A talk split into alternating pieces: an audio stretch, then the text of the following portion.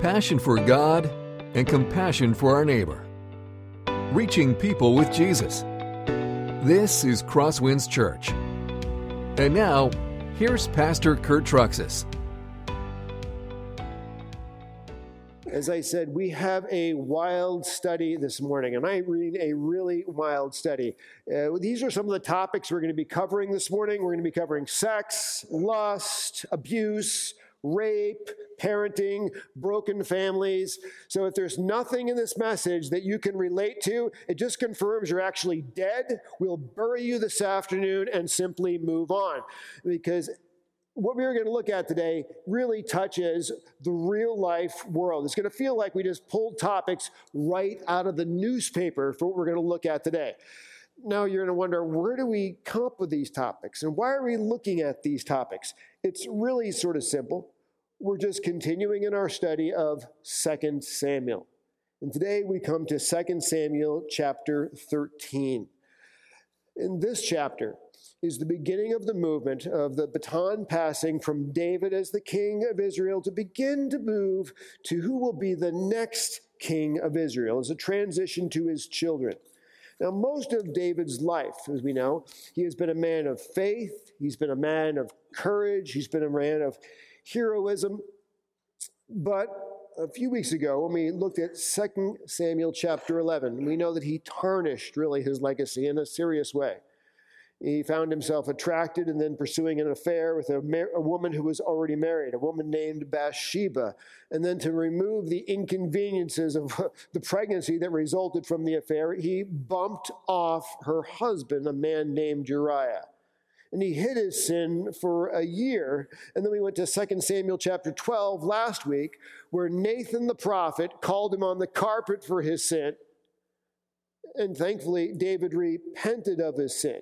He was forgiven of his sin. He would not die, and he would allow to remain as king.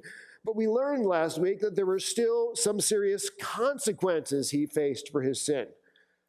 And that's true with all of us. We, Jesus forgives us of our sin, but does not necessarily mean all consequences of our sinful choices are removed. For David, there were two main consequences. One is that the sword would not depart from his family. From that point forward, there would be uh, fighting, there would be death, there'd be all kinds of disaster inside of David's family. Secondly, for David's murder of Uriah, he would pay fourfold for that. He would lose four of his own sons. Last week, we saw the first son that he lost, which was the son that was born to Bathsheba. This week, he's going to lose his second son, a man named Amon, Amnon rather. And Amnon is his firstborn son. And by the way, after this, there are still two more to go. In this chapter, there is one terrifying thought that runs through it, like a thread that ties it together from beginning to end. And this is the thought like father, like son. The sins of the parents are often repeated in the lives of the children. Children do not just get from their parents their looks and their height, but children often learn from the home they grew up in and they repeat the lives that they've seen in their home from their parents. That could be for good, or in this case, it can be for ill. In the second Samuel chapter 11, we saw David uh, had a burning interest in a woman that was not legitimate for him to take. And he had an affair with her anyway, and then murdered her husband to get rid of the problem.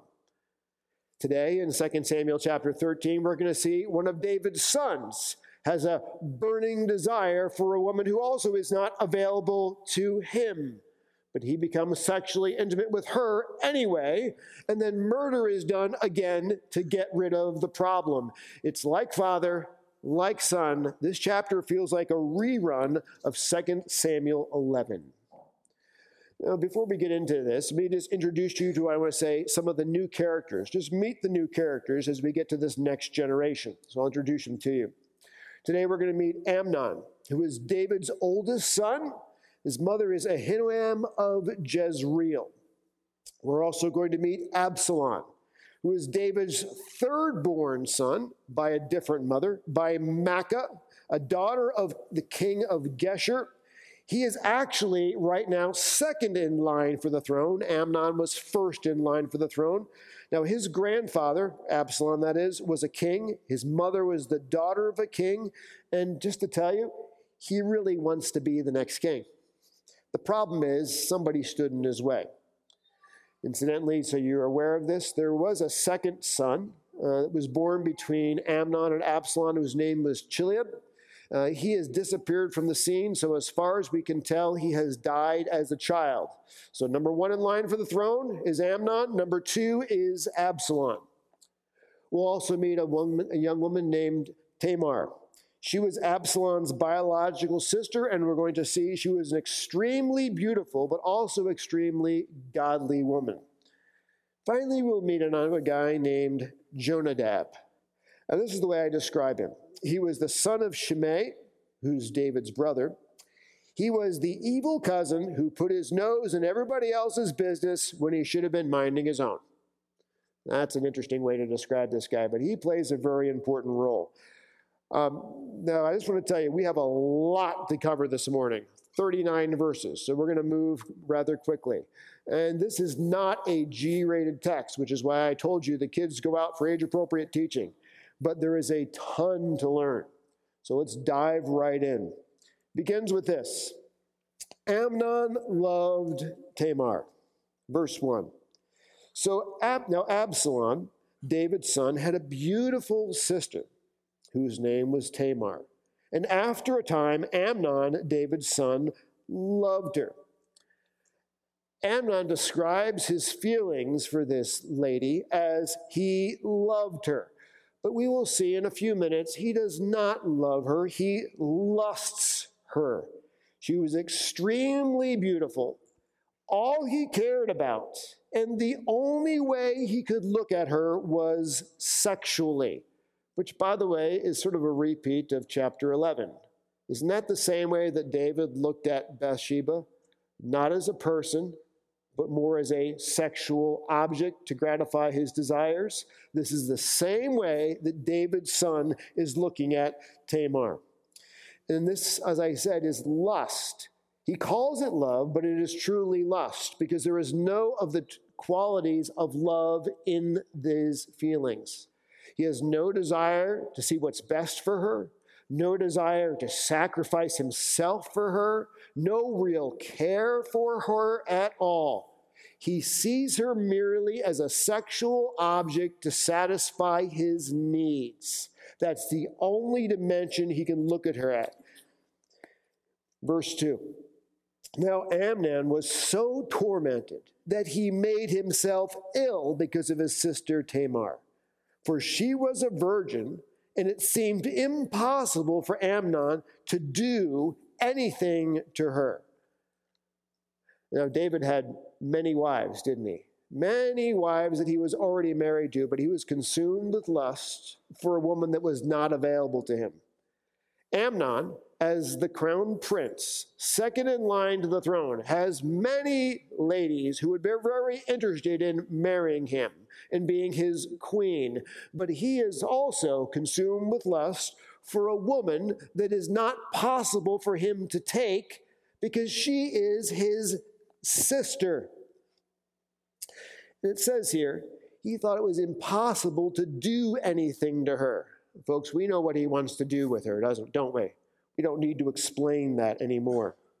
And he's so consumed with lust over her, he is physically sick.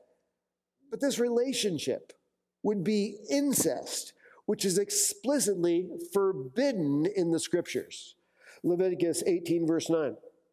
You shall not uncover the nakedness of your sister, your father's daughter, or your mother's daughter, whether brought up in the family or in another home. Now, Tamar does not have the same mother as he does, but does have the same father. David is the father. So this is very clearly a case of incest. This week, as I studied Amnon and I thought about Amnon, it looks at first like the problem to him is a moral one. You know, she's my brother's sister. And that may be part of the problem. But I don't think Amnon was a man with that many scruples. I really don't think he was a man who cared so much about God's law. I think part of the problem was simply an opportunity problem. Tamar, as the virgin daughter of the king, was actually protected and had like you know you have uh, the president's sons have secret service around them kind of thing. This is the same kind of way she was. She was protected and he could not find an opportunity to be alone with her and to be with her. The text continues and it really goes with this theme that bad company is going to corrupt good character Amnon might have continued to live in his self afflicted, lustful afflictions if it had not been for his cousin and his friend named Jonadab. And here we're introduced to him. But Amnon had a friend whose name was Jonadab, the son of Shimei, who was David's brother. And Jonadab was a very crafty man. Some translations say Jonadab was a wise man. I think that's a bad translation. Crafty, which is the ESV, I think is a better translation. What it means is he was a very manipulative, scheming, and twisty man. We would say he's a good politician. You know, those kind of people. Uh, this is not a good compliment on his character. He gets things done, but he does it by cutting corners in the wrong way. And then we see this. And he said to him, O son of the king, why are you so haggard morning by morning? Will you not tell me? I mean, Amnon, you're, sec- you're in line for the throne. You're the prince. Things are going wonderful in the kingdom. Why do you look so terrible? I mean, you need more, a lot more than coffee in the morning. What's wrong with you? And then he says this. But Amnon said to him, I love Tamar my brother Absalom's sister. No, Jonadab was a, was a true friend. His response at this point would have been, I'm sorry, buddy, you need to go take a long, cold shower. Let me get out God's word and show you this is, you may love her, but you have no business touching her. There are all kinds of other women who would be interested in you, who are appropriate for you she is off limits. This is a bad idea. But Jonadab, who's not really a good friend, he decides, oh, no, I'm going to help you. I'm going to help you come up with a plan to overcome the palace protocols that would protect her, a plan so you can finally be with her. I want to pause and think about Jonadab as a character, Jonadab as a person. He is not a friend, is he? He is actually the worst kind of person you want to be with.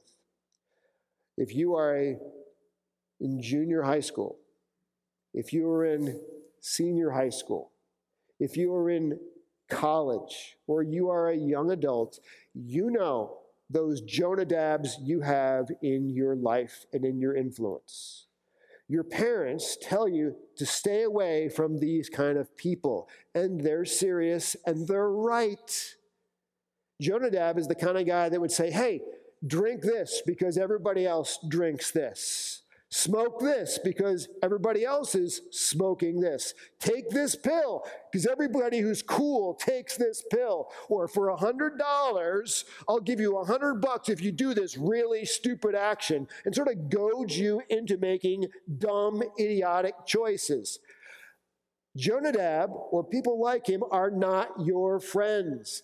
Cut them out of your life, get them out of your world anybody who is going to help you sexually assault another woman is not the kind of person you want in your life. And that's what Jonadab does for Amnon helps him and enables a sexual assault. Here's Jonadab's plan.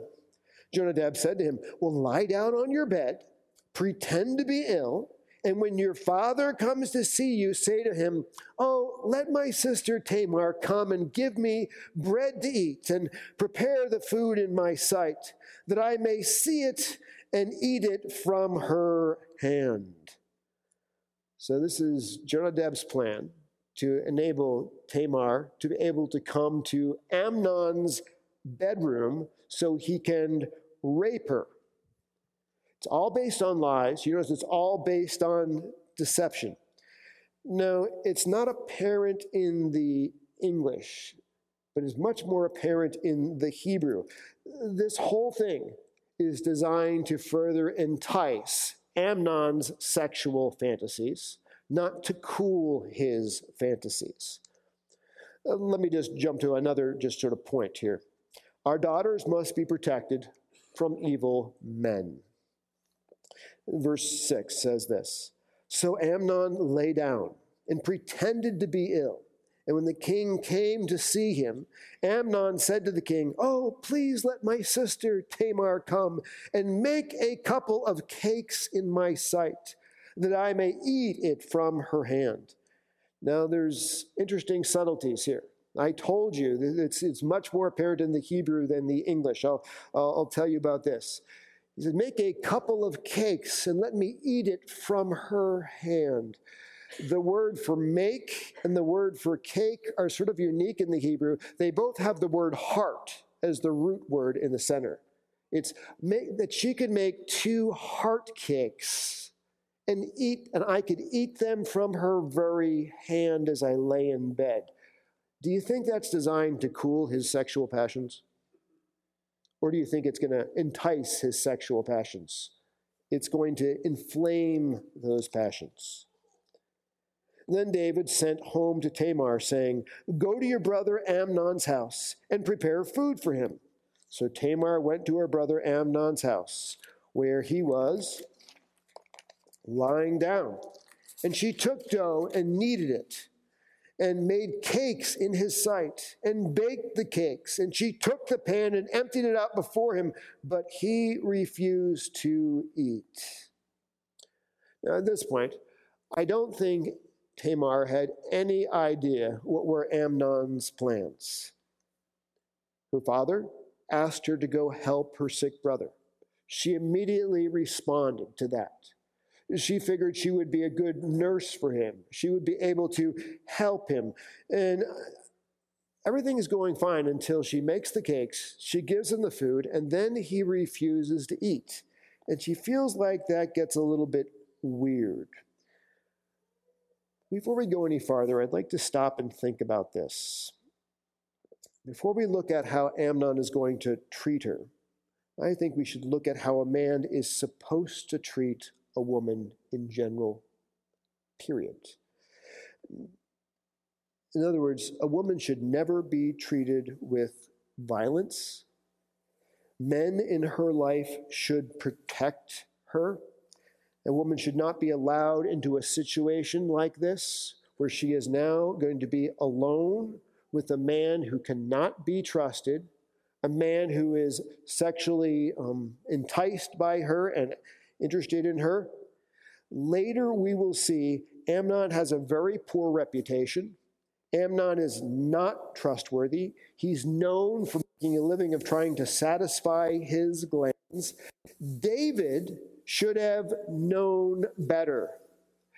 David should have seen this coming. Everybody knew that Amnon had the hots for Tamar. And yet David sent his daughter to be with him alone. Fathers, one of our jobs in this world is to protect our daughters, to not allow them to be around men like this. Brothers, one of your jobs is to protect your sister. If you go to school, you can hear the talk in the locker room. You know what the guys are like. And if you see a guy and you know what his character is like and he's interested in your sister, you say to her, Do not go out with him. Do not spend time with him. You should not be alone with him. Fathers and brothers should be protecting their daughters and their sisters. Folks, we live in a society that encourages the sexual exploitation of young women. We live in a society filled with pornography, where men are taught by pornography to objectify women and look at them in one dimension, which is a sexual dimension, there to meet their needs. That's our culture that encourages young men to act just like Amnon. So it is very appropriate and very needed that fathers protect their daughters from men that are untrustworthy, not allowing them to be with them. Dads, stand up and say something. Brothers, protect your sisters. David should have seen this coming a long way away. This is what the Bible says about how a young man should be treating a young woman. 1 Timothy chapter 5 verse 2. Treat older women as mothers, treat young women as sisters in all purity. And I'd always teach this to my children. When you go out on a date and you're with a girl, she is your sister, you treat her like you would your sister. When she becomes your wife, you treat her like she is a wife. Until you marry her, she is your sister. You treat her with absolute purity, hands off. That's what the scripture says. Or Hebrews 13, verse 4. Let marriage be held in honor among all. Let the marriage bed be undefiled, for God will judge the sexually immoral and the adulteress. Has David been finding that out since 2 Samuel chapter 11? God will judge the sexually immoral and the adulteress? Oh, yes. Pretty serious. Let's get back to the text. Amnon said, Send out everyone from me. So he went out, so everyone went out for him from him. He has Tamar finally alone, which is what he wants. Then Amnon said to Tamar, Bring the food into the chamber, that I may eat from your hand. And Tamar took the cakes that he had, she had made and brought them into the chamber to Amnon, her brother. This is what he's been waiting for all alone. She's alone in his bedroom. It's time to spring his trap. Now, it's possible that Amnon has such a big ego that he somehow thinks that Tamar will actually enjoy his advances or be enticed by his advances. But as his fists closed over her wrists, she was not interested in him at all. In fact, she was terrified by him and disgusted by what he began to do. And when she brought them near to him, he took hold of her and said to her, Come, lie with me, my sister. And she answered him, No, my brother, do not violate me, for such a thing is not done in Israel. Do not do this outrageous thing. As for me, where could I carry my shame? And as for you, you would be as one of the outrageous fools in Israel. Now, therefore, please speak to the king, for he will not withhold me from you. There are three reasons or three ways she tries to stop this rape that's about ready to take place as she reasons with him. Number one, she says, she reminded him that a rape would destroy his reputation for life. And this is not just like premarital sex, which the Bible does not agree with and God does not like.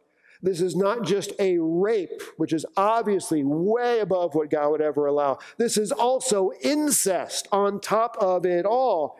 She says, Your reputation would become one of those outrageous fools. The Hebrew is a little bit stronger than just outrageous fool. It should be translated this Your reputation for life would be known as a wicked pervert. True, isn't it? Once people know that, what you do like that, you're never going to live that down. It'll never be begot, forgotten. She says this, and she reminded him that rape would also ruin her life. Who would marry me? Who will want to be with me? Think of what will happen to me. Then, in desperation, she offered to marry him. Speak to the king. Well, by the way, I do not think she actually wanted to marry this guy. He's a beast, he's a terror. What she's trying to do is find a way to stop the rape in the moment because she knows her dad would never let this take place. That's what's going on. But Amnon, the complete fool that he was, just driven by his glands and driven by his lusts, refuses to listen. I mean, he needs to take a serious polar plunge down in the lake down there in the winter. He needs to be left in the water, really. It says this, but he would not listen to her. What took place probably took about 10 minutes. But for Tamar, it was a terror in her life that she thought would never, ever end. It says this, and being stronger than she, he violated her and lay with her. The English is very tuned down to what the Hebrew tells us here. The Hebrew words are extremely violent. There was a fight. She resisted. Things became very physical. He overpowered her. It doesn't say this, but it wouldn't surprise me if he hit her, he struck her as she resisted him.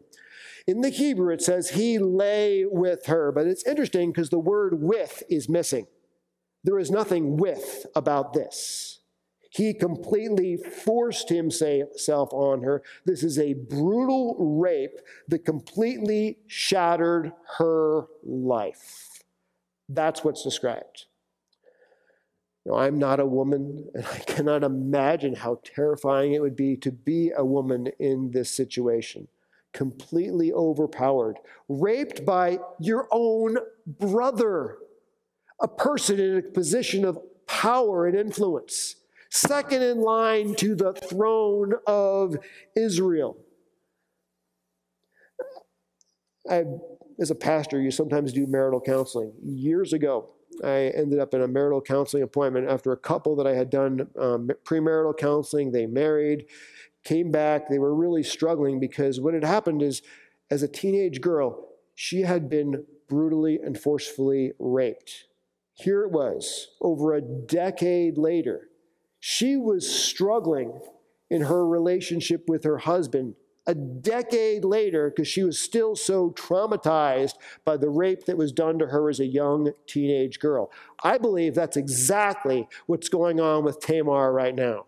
Her world is completely shattered. Now it's interesting. Remember, Amnon said he loved her with so much passion and love. And I told you it was lust. Because after he's done with her, look at how he feels about her. Then Amnon hated her with very great hatred, so that the hate that he hate, that the hatred with which he hated her was greater than the love which which he had for her, which is you study these things, and I did a little studying this week. This is common from victims of sexual assault. When a man rapes a woman, many times after that, the hatred that he really should have for himself, he vents it on his victims, which is many times you hear about a woman is raped and then killed. A great hatred. And this is exactly what's going on. He should be hating himself but he hates her. But it's really, he's the one with the issue. Then Amnon said to her, Get up, go. Just discards her. Uh, it reminds me of a cigarette, or excuse me, a smoker. You know, smokers, they have to have their cigarette. I just have to have my cigarette. I'm overwhelmed. I have to have my cigarette. Then they smoke their cigarette. What do they do with it? Throw it on the ground, step it out with their foot.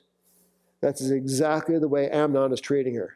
Has to have her, uses her, discards her, and throws her away.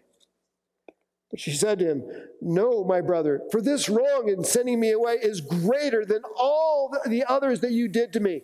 But he would not listen to her. See, in Israelite law, if a man would seduce or sort of rape another woman, ultimately he would have to pay the bride price for her, he would have to marry her. In other words, he would have to take responsibilities for his action, not just use her and walk away from her. This is what it says in Exodus 22 16. If a man seduces a virgin who is who is not betrothed and lies with her, he shall give the bride price for her and make her his wife. Now, this is saying, men, you have to be responsible if you're going to act in this irresponsible way towards a woman. And this is what Tamar is saying. Look what you just did to me. Now you're going to throw me away? You know, you have some responsibility towards me if you're going to treat me this way. But he called the young man who served him and said, Put this woman out of my presence and bolt the door after her. Uh, I told you the Hebrew is interesting. In the Hebrew, the word woman is missing. So he says, Put this thing out of my presence.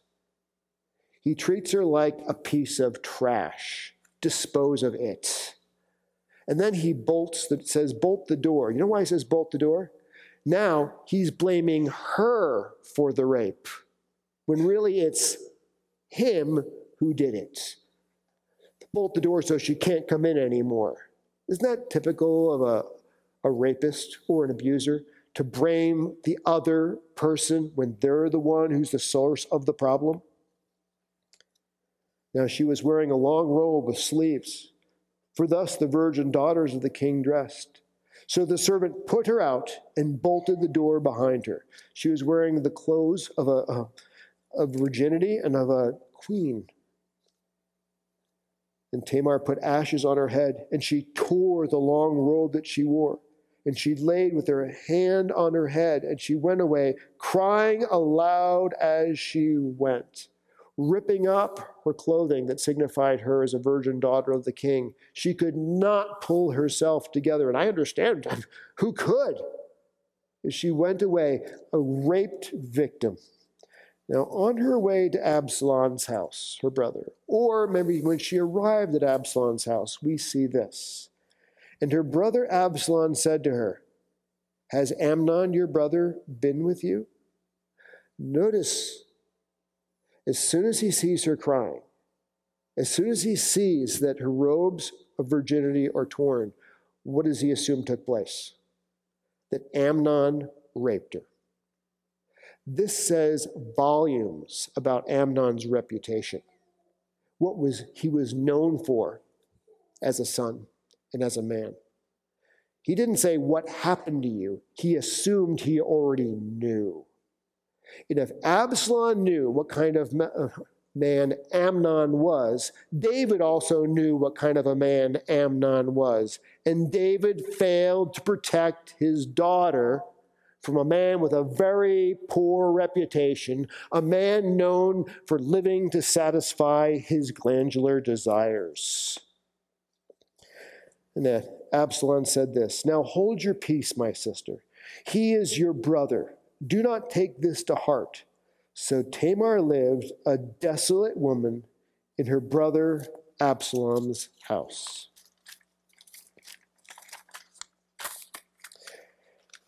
Let me mention a couple things here.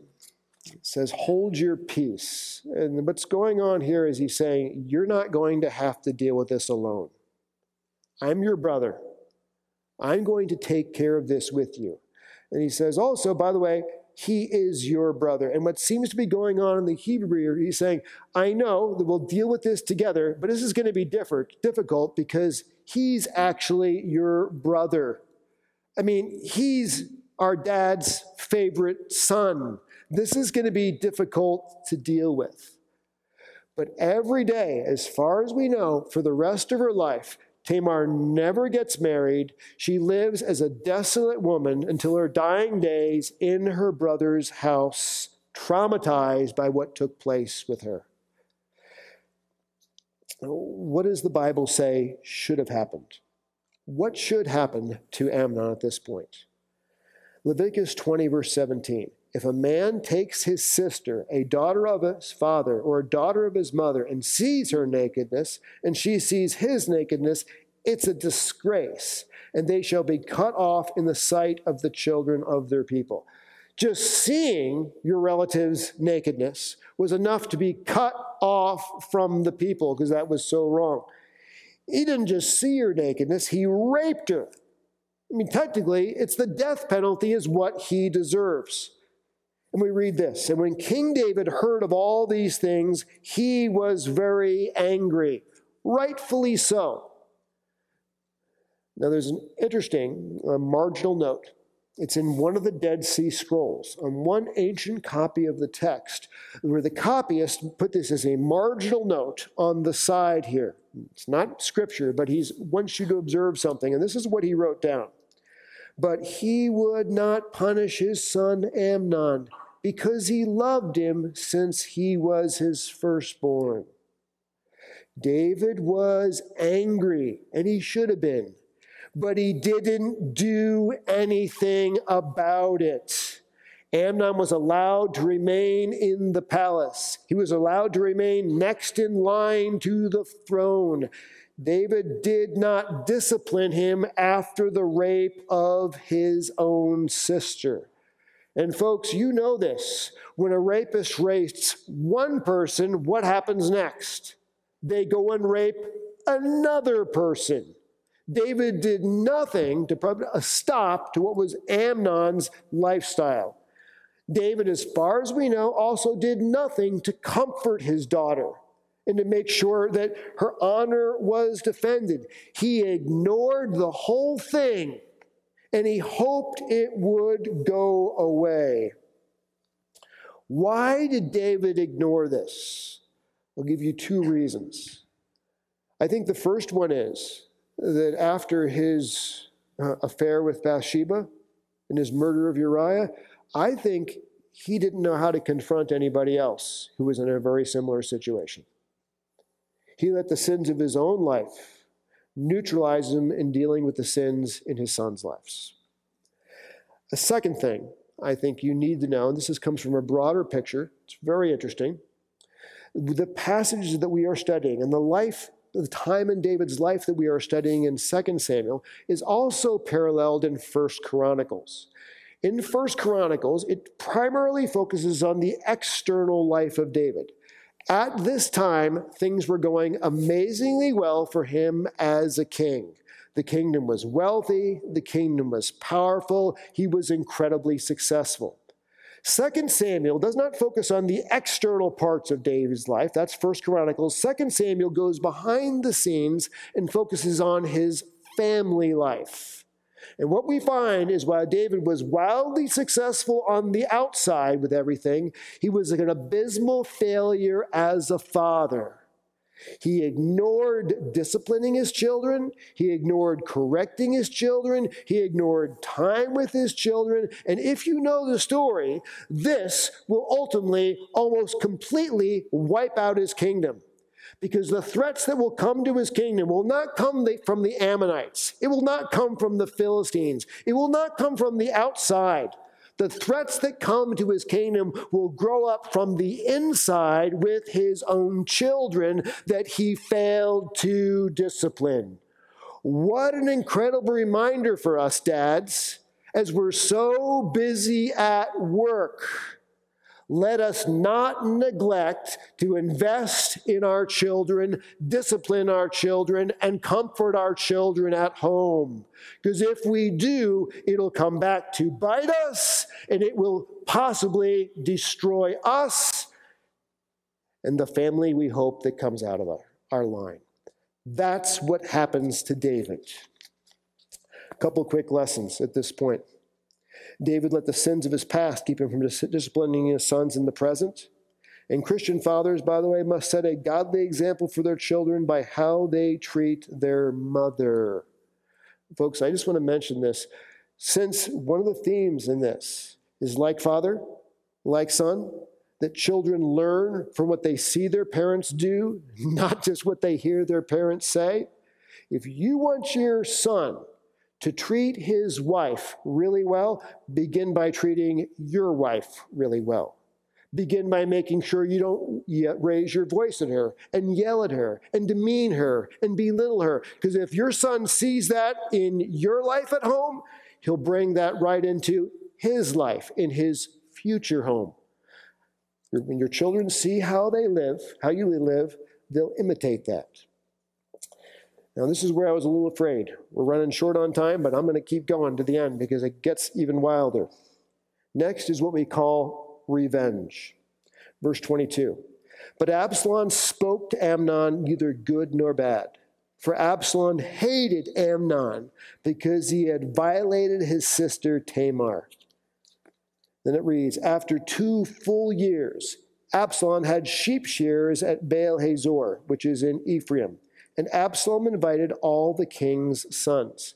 For two full years, David ignored what Amnon did to Tamar, did absolutely nothing until Absalom is finally so upset about it, he's going to do something about it. And it starts by saying that this is the time when Absalom had sheep shears. A sheep shearing time seasons like harvest season. It's like Thanksgiving season. It's a time when all of a sudden you everybody eats a lot of food. And Absalom's going to say, "Hey, why doesn't the whole family come over my place?" And Absalom came to the king and said, Behold, your servant has sheep shears. Please let the king and his servants go with your servant.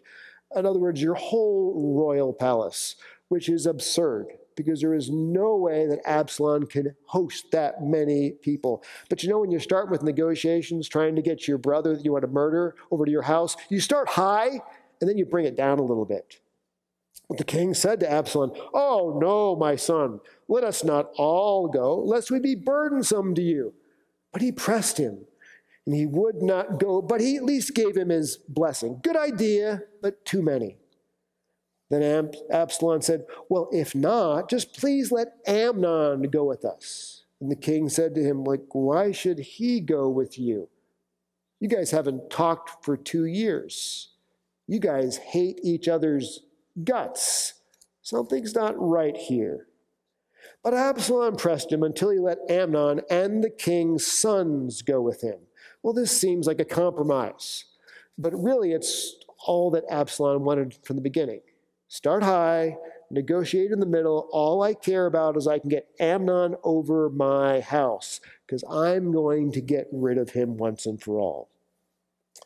Then Absalom commanded his servants Mark when Amnon's heart is merry with wine. And when I say to you, strike Amnon, then kill him, do not fear. Have I not commanded you? Be courageous and valiant. Do you see an echo here from chapter 11 with David? David commanded his servants to kill Uriah. Absalom commands his servants to kill his brother. Same thing all over like Father, like Son. Uh, I, I'm going to skip this section on vengeance in the interest of time. Verse 29. So servants of Absalom did to Amnon as Absalom had commanded. Then all the king's son arose, and each mounted his mule and fled.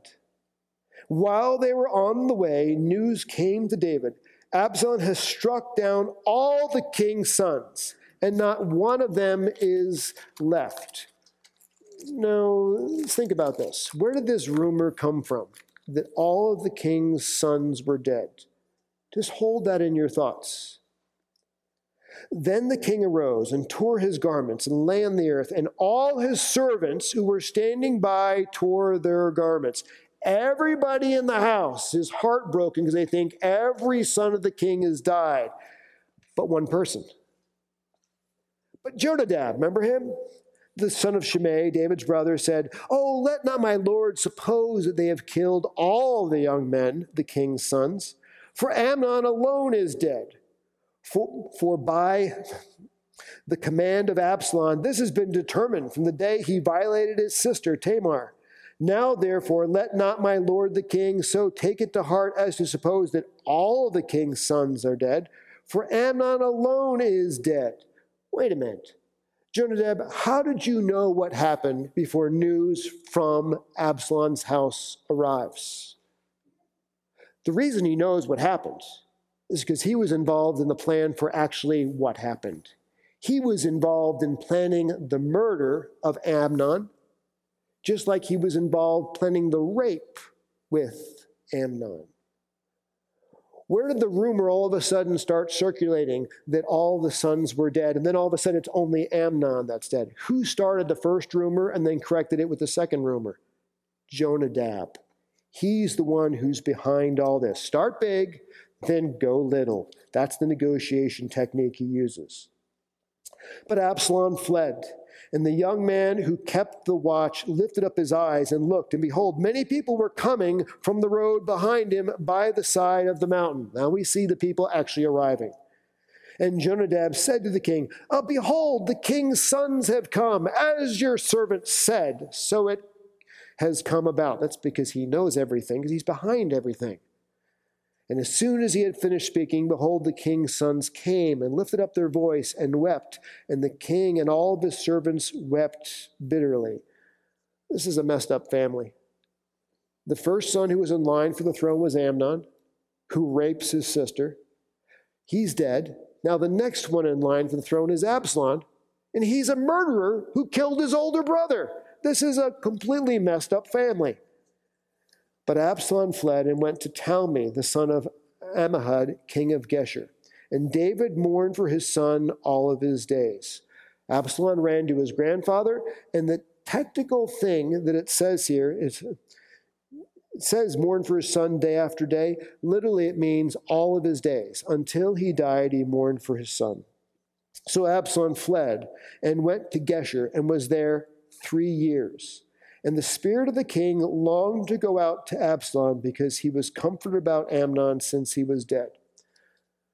Now, let me pause this very part at the end here.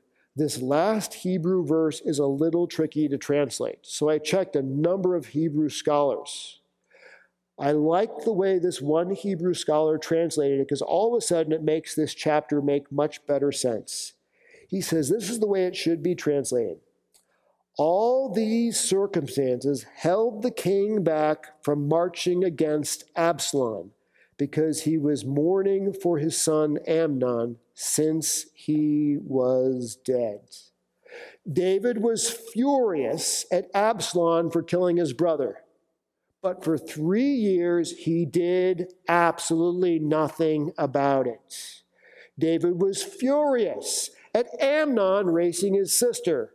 But for two years, he did absolutely nothing about it. David has become just like wicked Eli from 1 Samuel, who knew about his son's sins but did absolutely nothing about it. If you want to know what this chapter is about, this chapter is about parenting.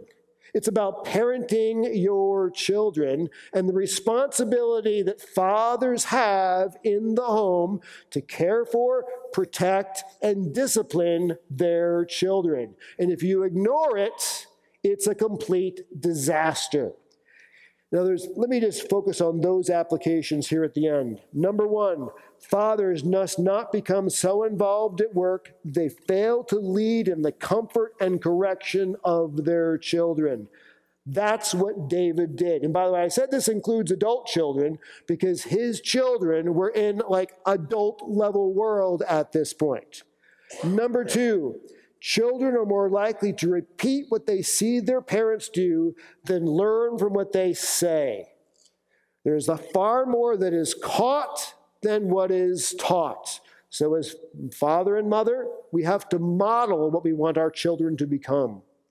Number three, the greatest temptation fathers face is not outright wickedness, but apathy and inaction. David could have stopped all of this if he addressed the problems in his family instead of ignoring them. Isn't that true?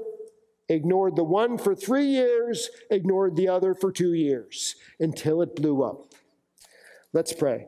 Heavenly Father, what a reminder for parents that we have to address the problems and the sins in our children.